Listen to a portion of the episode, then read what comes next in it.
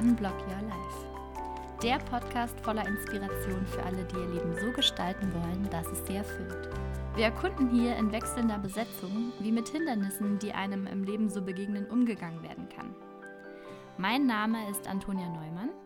Ich bin Psychologin und arbeite im Bereich Human Resources. Und ich bin heute hier mit Silke Klees. Ja, hallo. Hallo Silke.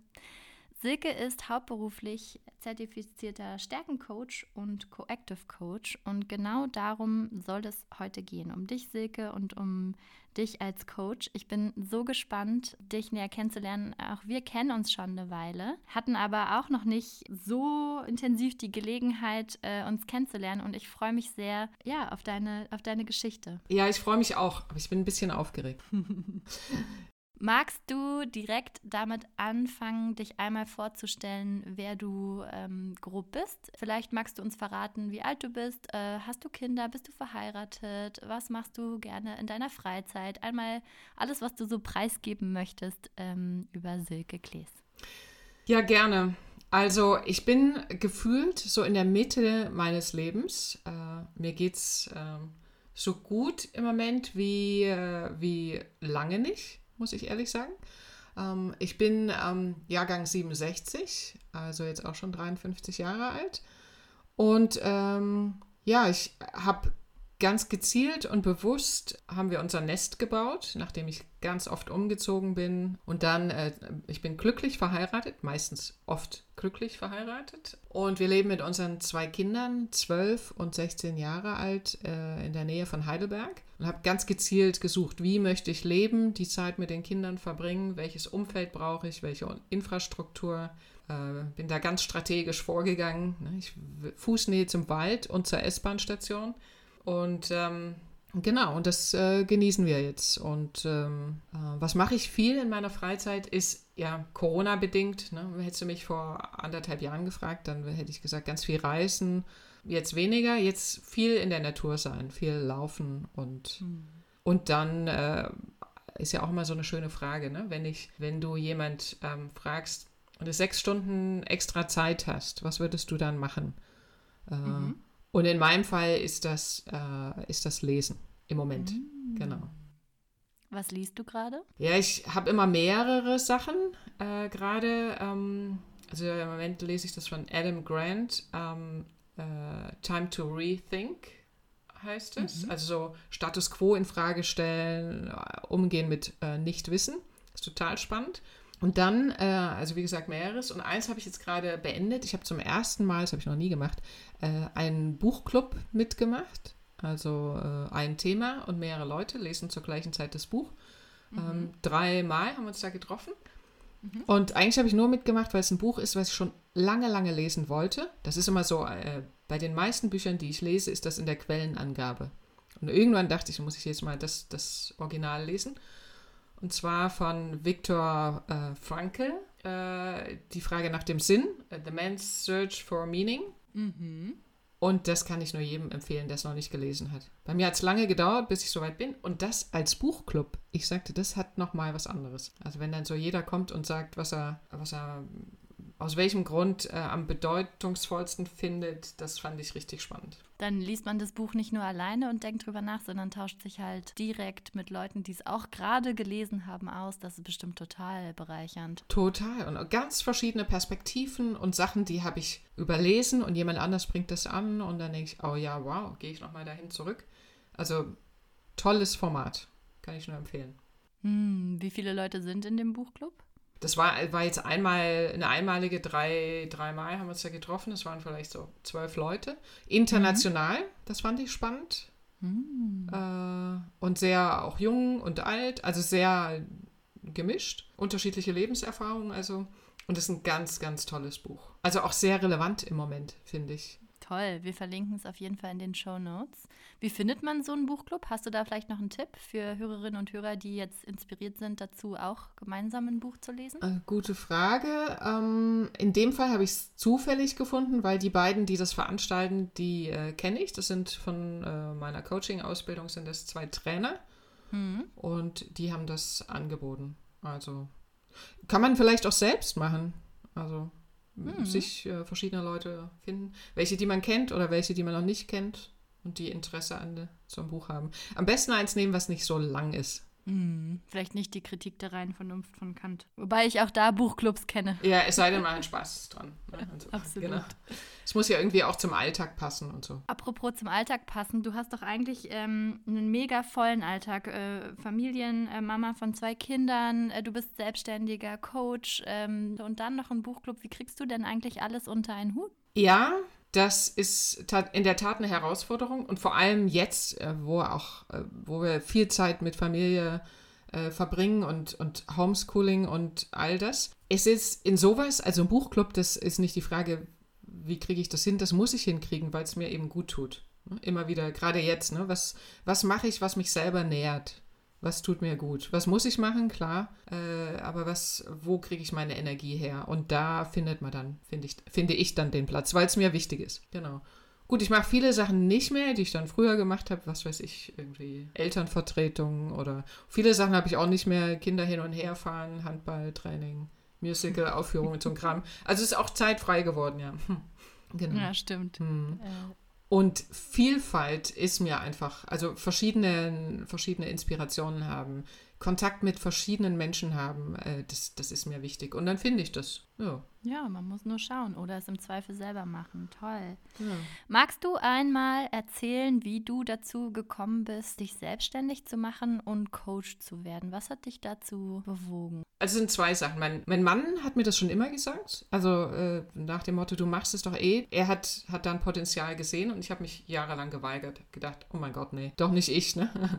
Und bevor ich Coach geworden bin, war ich lange in der Softwareentwicklung, Projektleitung, äh, Software-Einführung, äh, Unternehmensprozesse optimieren. Also alles um SAP-Umfeld für die die SAP kennen. Und, ähm, kam dann immer wieder an den Punkt, äh, wir reden ständig über Dinge, die erledigt werden müssen, äh, technische Herausforderungen, aber wir, wir haben viel zu wenig Platz, räumen wir ein, über uns Menschen, ne? welche Annahmen getroffen werden, was braucht wer, um was zu erledigen. Ja, und dann ist mir oft aufgefallen, wenn Projekte nicht laufen, dann liegt es oft an Missverständnissen, an Kommunikation, also an menschlichen Sachen. Und habe ich immer gefragt, wann lernen wir endlich daraus? Und dann war ich, ähm, ich habe ja auch immer mal wieder die Firma gewechselt. Ich war lange als Beraterin unterwegs und dann wollte ich auch mal die andere, die interne Sicht, ich wollte mal bei einem Kunden arbeiten. Und dann bin ich äh, in einer Firma gelandet, die sehr, sehr, sehr verankert ist in traditionellem Silo-Denken.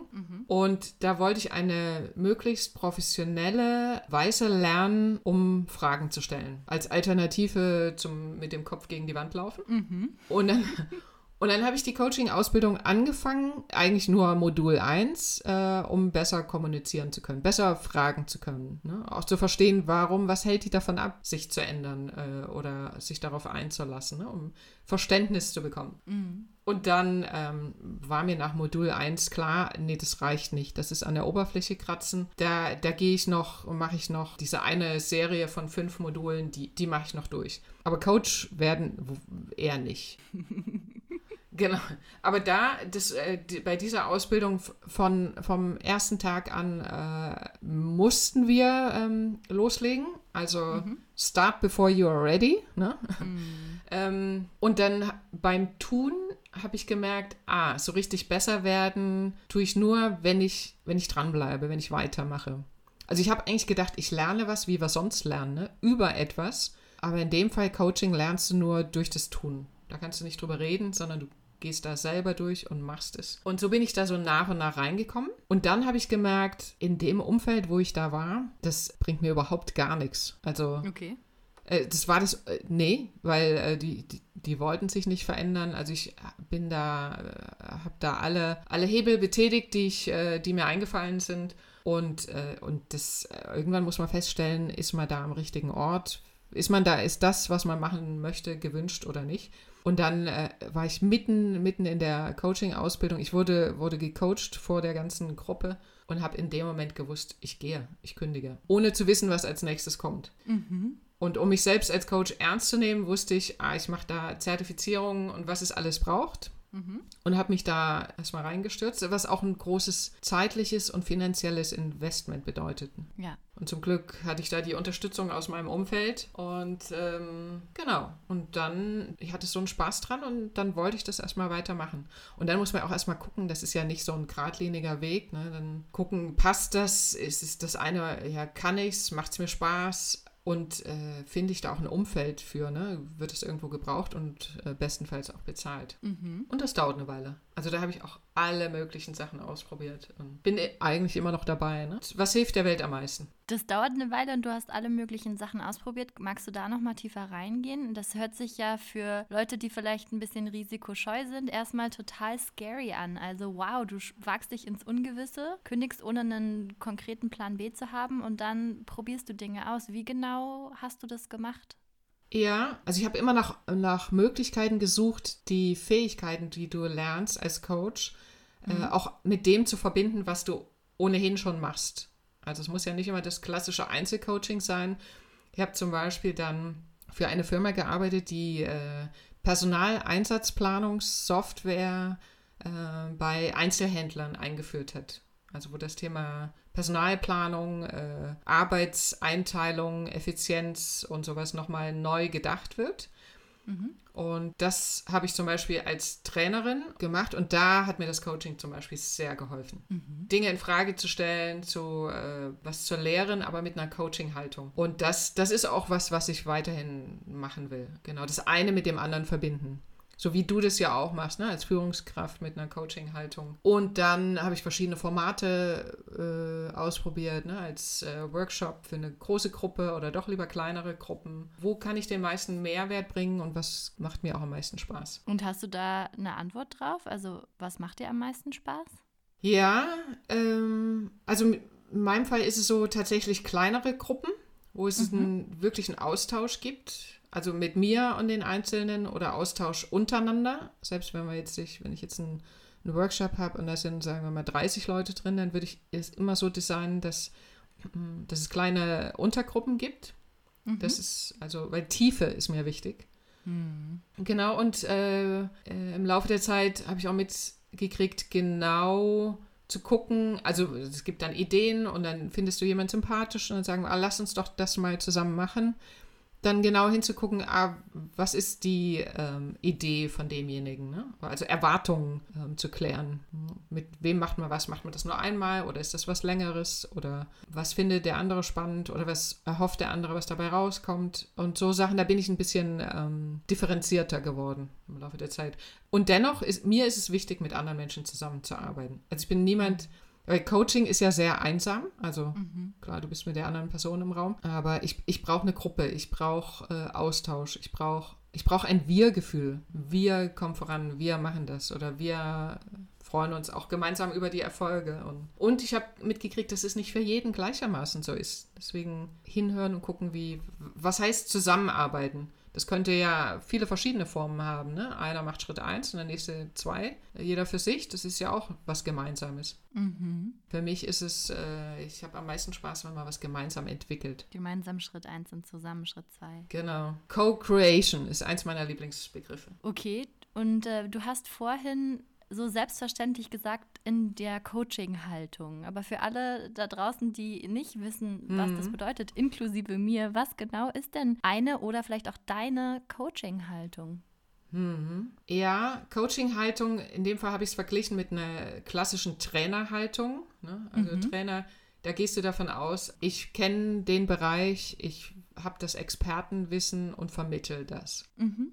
Und, äh, und schon äh, in einem Projekt, ich habe ja lange in den USA gelebt und gearbeitet, da kam mir das schon entgegen. Also ganz anders als in Deutschland, äh, wo, wo immer erwartet wurde, äh, dass man da in der Tiefe und jedes Detail und super kompetent. Und eine im Projekt hat mir gesagt, in USA, die sagt, du kannst doch gar nicht alles wissen. Du weißt hoffentlich was über SAP, aber du kennst unser Business nicht, wir kennen unser Business und gemeinsam finden wir das finden wir dann, mhm. was richtig ist. Und da hat es schon angefangen. Ne? Eher so eine offene, fragende Haltung. Ich muss jetzt hier nicht was beweisen, sondern was ist jetzt für dich relevant? Zuhören. Ne? Schon auch Ideen einbringen, aber immer wieder gucken, ist das jetzt überhaupt äh, gefragt? Und, Und, die Lösung liegt im Raum bei den anderen auch. Man, man findet da zusammen hin. Genau. Man, genau. Und dieses äh, Co-Creation, ne? gemeinsam. Mhm. Äh, ne? Und mal wird mehr der eine gebraucht, mehr, mal mehr der andere. Ne? Und doch sind wir gemeinsam für den Prozess verantwortlich. Wir springen noch mal kurz in die Vergangenheit. Was wolltest du als Kind werden? Kannst du dich erinnern? Ja, also ich wollte Lehrerin werden. Lehrerin und Weltentdeckerin, wobei das bei mir, ich bin äh, in Weimar aufgewachsen und zwar zu einer Zeit, als das noch DDR war. Also das mhm. heißt, Welt entdecken, äh, der, der, Teil der Welt, die wir hätten entdecken können, war relativ klein und ähm, mir war klar, das war immer so ein Lebensziel von mir. Äh, ich wusste, dass ich, wenn ich Rentnerin bin, darf ich äh, in die Alpen reisen und ich möchte gesund genug sein, äh, dann mit 60 noch in den Alpen wandern zu gehen. Das war so ein Lebensziel. Genau, dann kam die Wende. Also das heißt, bei mir kam die Wende schon ein bisschen früher. Ich bin ähm, damals über die, wenn dir das was sagt, Antonia, weiß ich nicht, die grüne Grenze in Ungarn bin ja mhm. damals mhm. in die Botschaft gegangen und bin war ein sogenannter Flüchtling. Also okay. kam die Wende bei mir ein bisschen früher. Und ich bin tatsächlich dann auch bald in die Alpen gereist mit Anfang 20 dann. Ja, Berufswunsch. Also ich war sehr offen, war da nicht festgelegt, aber das haben dann andere für mich entschieden. Die haben entschieden, dass ich kein Abitur machen darf, also somit auch keine Lehrerin werden kann. Insofern bin ich ähm, Einzelhandelskauffrau geworden. Mhm. Und habe gedacht, es ist okay, egal was ich später mache, es ist, ich fange relativ weit unten an. Ne? Das, das war absolut okay. Und das hilft mir auch heute noch, immer wieder mal eine andere Perspektive einzunehmen. Genau, und dann irgendwie habe ich es doch zu einem äh, Abi geschafft auf der Abendschule. Das hat dann halt nicht mehr so gepasst mit, der, mit den Arbeitszeiten. Und dann bin ich, äh, bin ich zu Goethe gegangen. Weimar, ne? hat Goethe ja gelebt lange. Gibt es mhm. jede Menge Goethe-Museen und äh, auch Kollegen von ihm, nicht nur Goethe, mhm. auch Schiller. Und und da habe ich in sämtlichen Museen gearbeitet. Und im Winter gab es wenig Touristen und dann saß ich an Goethes Schreibtisch und habe dann äh, für meine Prüfung gelernt. Mhm. Genau, also da ging es mir auch gut und da wollte ich Museologie studieren. Mhm. Äh, habe ich dann zum Glück nicht gemacht. Und dann, äh, dann bin ich ja gegangen und dann habe ich erstmal, hab ich, was, was man so macht, wenn man sich nicht entscheiden kann, äh, BWL studiert. genau. Aber was für ein Bild. Ich habe an Goethes Schreibtisch äh, für meine Prüfungen gelernt. Eher, ne? Toll. Im Winter, im Sommer ging das nicht. Da waren zu viele Touristen da. Herrlich. Magst du doch noch mal ein bisschen genauer drauf eingehen, was es für dich bedeutet hat? Äh, ich war ein Flüchtling in Ungarn in der Botschaft. Wie ging es da weiter? Wie muss ich mir das vorstellen? Du bist dann dahin und dann? Mhm. Ja, das war, also das ist so die eine der ganz, ganz, ganz wenigen Situationen im Leben, äh, so ein One-Way-Ticket. Ne? Da gibt es mhm. keine, kein, keine Rückfahrkarte. Ne? Das ist also nicht nur das Land, das Leben, auch Familie verlassen und damals nicht nur verlassen, sondern die auch in Gefahr bringen. Weil das ist ja, war ja mhm. ne, nach DDR-Recht Höchstverrat. Und jeder, der mhm. was weiß davon und nicht gemeldet hat, ne, bringt sich da in größte Gefahr. Mhm. Also insofern war das, äh, lastet das auch heute noch sehr, sehr schwer. Und da, also und da konnte ich auch niemand fragen. Also ich habe Menschen gefragt, ne, auf beiden Seiten der Mauer. Und keiner kann, das ist ja eine Entscheidung, die keiner übernehmen kann. Und ich bin dann ganz alleine irgendwo hingefahren, wo man kein Deutsch spricht. Und ich wusste, ich wache auf und dann weiß ich was ich mache. Boah. Wie alt warst du? 22. Und dann bist du auf das Gelände der Botschaft und damit war genau. und dann, das da, One-Way-Ticket. Ja, das, wobei das ja damals noch nicht klar war, ne? wer was wann und welche politischen Verhandlungen gibt es da und so. Ja, das war heftig. Im Nachhinein sicher gut, weil ich, ich habe mich halt für etwas entschieden. Ne? Nicht irgendwas mhm. ist mir passiert, widerfahren, sondern ich habe mich dafür entschieden. Du hast dein Leben aktiv in die Hand genommen. Ja, und damit auch Konsequenzen in Kauf genommen. Ja, und das äh, ist schon auch, also in der DDR habe ich mich irgendwie, habe ich gedacht, oh, da wird es mir zu eng, also ich muss gehen. Und dann auf der anderen Seite ankommen, ja, alles ist anders, die Menschen reden anders, andere Werte irgendwie. Und dann äh, Hast du dann in Ungarn gelebt eine Zeit lang oder wie nee, ging nee, dann nee. konkret weiter? Ungarn, da gab es dann so ein Flüchtlingslager und das war ich, glaube ich, so zehn Tage. Und dann, mhm. ähm, und dann wurden wir da ähm, äh, rausgeholt, quasi äh, und über Österreich äh, nach Westdeutschland gebracht. Und da waren wir dann zum Aufnahmelager und dann konnte jeder dahin gehen, wo er wollte. Und ich äh, hatte Freunde, mhm. die mich erstmal aufgenommen haben, was ich eigentlich nicht so wollte, aber ich wollte selbstständig sein, aber die sagen, egal was du vorhast, kannst du erstmal herkommen. Und mhm. das habe ich dann gemacht. Und wie lange bist du deine Familie, die ja noch in der DDR war, ähm, wiedergesehen hast? Ja, das hat gar nicht so lange gedauert, weil das war äh, im August, Anfang September meine Geschichte und dann kam ja der 9. November. Also das ist eine Sache von ein paar Wochen. Nur mhm. wusste man das ja damals nicht. Ne? Das hätte sein können, dass es viele Jahre dauert. Ne? Klar. Mhm. Und dann habt ihr euch wiedersehen können. Dann bist genau. du zurück nach Weimar. Also bis ich dann zurück bin, bis ich da den getraut habe, dass da wirklich nichts passiert, das hat eine Weile gedauert, aber die sind mhm. zu mir gekommen. Ja. Oh.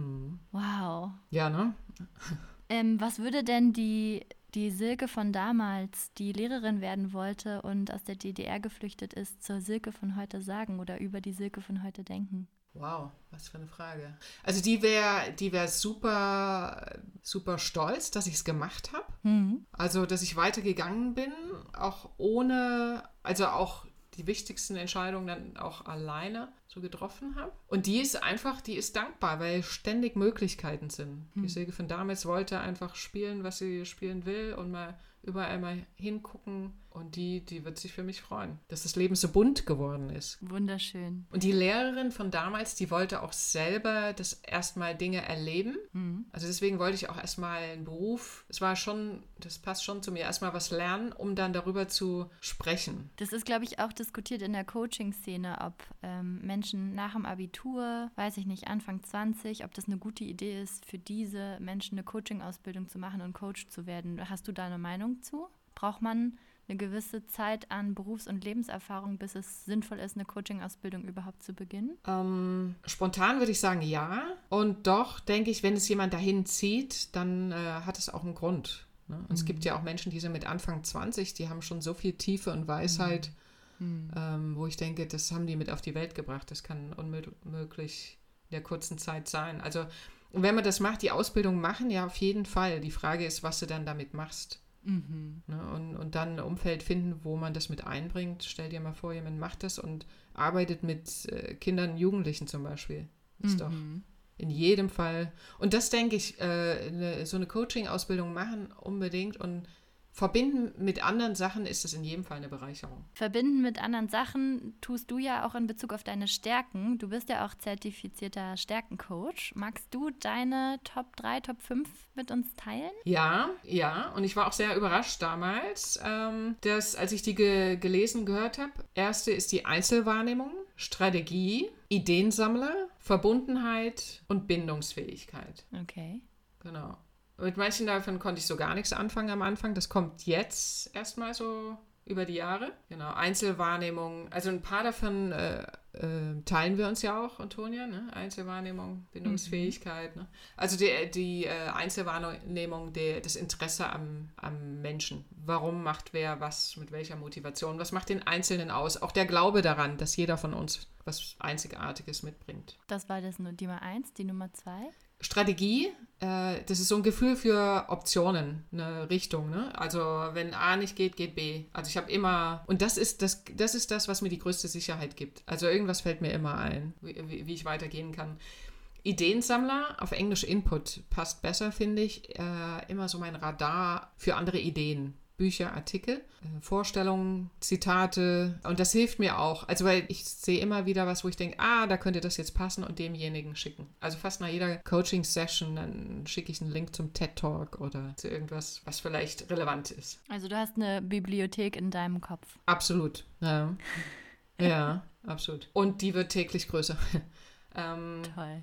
Ja, äh, Verbundenheit, ähm, ja, das ist so ein, äh, also das, diese Gewissheit, äh, dass es da was Größeres gibt, bisschen was Undefinierbares. Ne? Also es, äh, alles hat irgendwie so einen gewissen Sinn. Da gibt es was, was größer ist als ich selber oder das, was ich gerade sehe. Hat auch schon, das geht bei mir auch schon, das äh, hast du ja auch mal gesagt, so schon fast was Spirituelles. Ne? Da gibt es so eine mhm. Energie, eine Kraft, aus der ich schöpfen kann. Mhm. Mhm. Und das ist eine gute Verbindung, äh, Ergänzung zur Einzelwahrnehmung Einzelwahrnehmung, ich sehe den einzelnen Menschen und dann Stimmt. Verbundenheit, ich sehe das größere Bild. Ne? Wie ist dieser Mensch eingebunden? Toll. Links und rechts. Und die äh, Bindungsfähigkeit, das ist, das ist auch ein sehr, ähm, also ein Beziehungsthema bezogen auf Einzelne. Und das ist so für mich so ein Radar, äh, so ein Gefühl für, macht sich da jemand was vor oder nicht? Passt das, was jemand sagt, zu dem, was er denkt? Oder ist es echt? Mhm. Ne? So ein gewisser Sinn für authentisch sein. Und äh, ich habe mein, als ich angefangen habe, mein Coaching-Business Get Real genannt. Get Real im Sinne von, hör auf, dir was vorzumachen. Ne? Also ändern kann man nur was, wenn man sich ehrlich gegenüber selbst ist und sagt, wo bin ich jetzt und was ist es. Ne? Und das ist für mich ein enormer Treiber. Spannend. Total spannend. Du hast mir in einer Vorbesprechung mal verraten, dass deine Tochter ähm, zu dir gesagt hat, Mensch, Mama, jetzt hör mal auf, mich zu coachen. Das bringt mich zu der Frage, kannst du eigentlich nicht coachen, wenn du mit Freunden redest und die einfach nur so erzählen oder bist du voll durch und ganz Coach und kannst das gar nicht ablegen? Kann man das? Ja, das ist eine, das ist eine gute Frage. Also man muss es ja eigentlich, weil äh, Teil der äh, Regeln ist ja Coach nur jemand, der dem zustimmt, der weiß, dass er mhm. gecoacht wird und dir die Erlaubnis dafür gibt. Mhm, okay. Sagen wir mal so, die Coaching-Haltung, denke ich, kann ich nicht ablegen. Mhm. Es sei denn, ich bin mittendrin emotional wütend oder so. Ich habe diesen Abstand nicht oder so. Dann natürlich. Aber sonst in ähm, Gesprächen, ich glaube, so eine Haltung im Sinne von, ich höre lieber zu und ich höre auch nicht nur das gesprochene Wort, sondern ich höre, was nicht gesagt wird oder ich, was immer stärker wird bei mir, ist auch äh, nicht nur auf das achten, was, was ich so höre, sondern was ich fühle. Ne? Mhm. Was ist hier? Meinem eigenen äh, Gefühl und Instinkt und Intuition trauen. Ich denke, das kann ich nicht abschalten, aber die Frage ist ja auch, was davon artikuliere ich? Was also. mache ich mit der Information, die ich da spüre? Und das, da war ich am Anfang bestimmt noch äh, viel offener damit und habe sicher mein Umfeld genervt. Und jetzt behalte ich das dann eher mal für mich. Ah, toll, Silke. Ähm, ich habe noch eine letzte Frage an dich. Hm. Wenn du eine, ein Mantra, eine Weisheit, eine Lernerfahrung von dir weitergeben könntest an die Hörerinnen und Hörer da draußen, was magst du uns vielleicht noch mitgeben? Ja, jetzt fragst du jemanden mit Input, äh, nur eins, ne? Äh, das kommt immer so ganz auf die Situation an. Also, und auch, du fragst jemanden mit Input und Einzelwahrnehmung. Also ich bin, bin weit weg von generellen und Standardisierungen, weil mhm. je, je, nach Person und je nach Situation. Und wenn es dann doch eins sein soll, mache ich mal den Versuch, ja, get real. Hör auf, dir was vorzumachen. Ja, also steh zu dem, wer du bist und wer du nicht bist. Ne? Oder was du gerade fühlst, ohne Wertung. Ne? Ich, ja, ich bin jetzt gerade traurig oder wütend oder, oder mir geht es gerade gut, obwohl es links und rechts meinem, meiner Familie nicht gut geht, aber ich, mir geht es gerade gut. Also was auch immer es ist, steh dazu. Das führt bei mir sofort zu so einem und du bist genau so, wie du bist bist richtig und genau so, wie du bist, gut genug. Das und äh, jetzt im Moment, wohl wissend, es ändert sich sowieso gleich wieder. Ah, Silke, vielen, vielen Dank für dieses inspirierende Interview. Ich finde es so spannend zu hören, deinen Weg, wie du dahin gekommen bist, auch Coach zu werden, mit diesem Schritt ins Ungewagte, weil du die Welt entdecken wolltest und dann auch einfach ähm, ja, Dinge ausprobierst und äh, das auch in Kauf nimmst, dass es eben auch ein bisschen dauern kann und dass du trotz dessen, dass Coaching an sich einsam sein kann, wie du gesagt hast, mhm. dieses Wir-Gefühl immer wieder suchst und ja, an Goethes Schreibtisch saßt, um zu lernen, ach, da war so viel drin. Vielen, vielen, vielen Dank für dieses inspirierende Interview, Silke. Ja, vielen Dank für deine Fragen. Das ist so, ähm, es ist schön, wenn, ja, wenn du die Dinge so aufnimmst und so auf den Punkt bringst und fragst. Es macht Spaß mit dir, Antonia. Danke. Hm. Toll. Liebe Hörerinnen und Hörer, wenn es euch äh, gut gefallen hat, dann hinterlasst uns doch eine Rezension bei iTunes. Wir freuen uns da immer sehr drüber. Und schreibt uns auch gerne unter dem Post der heutigen Folge, was ihr daraus mitgenommen habt, ob es euch inspiriert hat, was euer Weg war. Habt ihr ähnliche Dinge erlebt? Möchtet ihr vielleicht auch mal Coach werden? Habt ihr noch Fragen und so weiter? Dann schreibt uns bei Instagram at unblockyourlife.podcast, bei YouTube oder auf Facebook. Und wir freuen uns auf euch bei der nächsten Folge und sagen an der Stelle Tschüss, bis zum nächsten Mal. Danke fürs Zuhören und Tschüss. Tschüss.